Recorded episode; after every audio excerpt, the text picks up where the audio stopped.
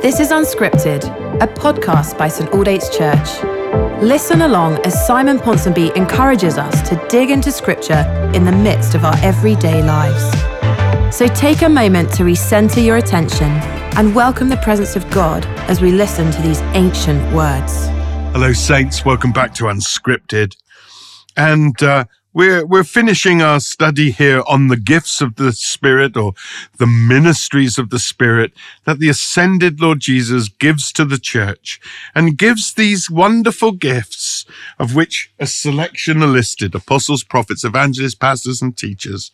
And he gives these ministries to the church, not just to bless the church, but to make the church a blessing. And we've seen that the gifts are given to verse 12, prepare God's people for works of service. They're given, the second part of verse 12, so that the church, the body of Christ, may be built up. And then verse 13 tells us that the gifts, these ministries of the Spirit, sent by Christ in his ascension, are given so that we might reach unity and maturity attaining to the whole measure of the stature of the fullness of Christ. Can you see that? What an amazing privilege this is.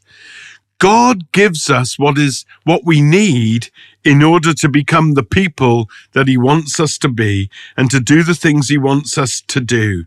And God ultimately has a goal for us. He has a destination. He has a destiny. And what does that look like? Two things are stated here unity and maturity. Unity and maturity. We've seen already throughout this chapter, since we started in, in uh, Ephesians 4 and verse 1, the call to be one, the call to unity and the basis of unity through our shared understanding and experience of the things of God. But the gifts are given. The gifts and ministries are given to establish unity. Isn't that interesting? We rarely, if ever, think about the gifts and the ministries in those terms. And yet Paul here says that unity is such a precious prize for the church. It's such a desire of God for us.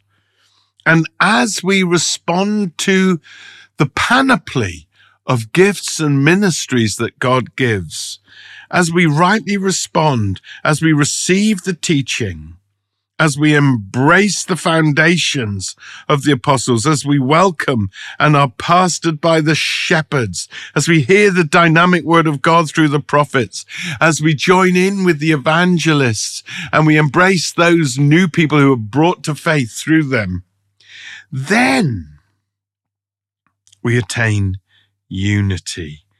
And without welcoming all these gifts, we won't have it.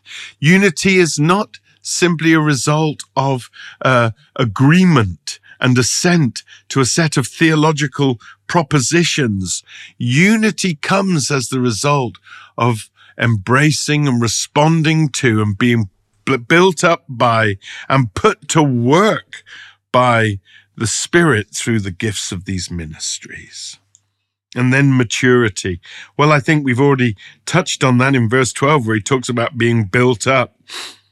But God wants us to grow up. He wants us to grow in numbers. He also wants us to grow up spiritually. And what does it look like to be grown up spiritually? What does that look like? He says, until we attain the whole measure of the stature of the fullness of Christ. That's the goal. Unity with one another and maturity reflecting the reflecting Jesus, the fullness of Jesus. We're the body of Christ, but we don't often, certainly don't always look like Christ. But by the Spirit, through the gifts and ministries that the ascended Christ has given, as we embrace them and respond to them, put to work in service, built up numerically and spiritually, becoming ever closer and more loving in unity with diversity, maturity, that goal of Christ likeness will be more and more seen. That's the goal unity and maturity. The question is is that what our church looks like? And if not, what are we doing about it? You know, we've said that God gives these gifts apostles, prophets, evangelists, pastors, and teachers.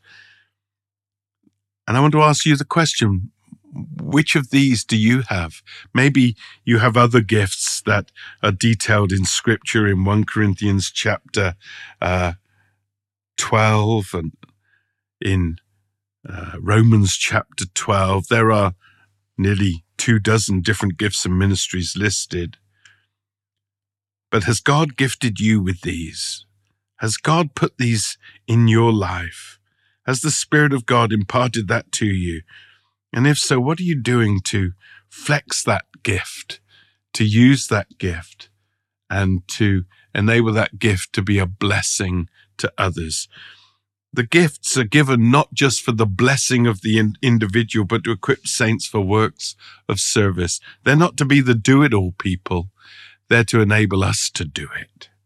Unity and maturity, the gifts of the Spirit, the gifts of the ascended Christ Jesus, gifted to the church because God is a gift giving God. He wants to bless us.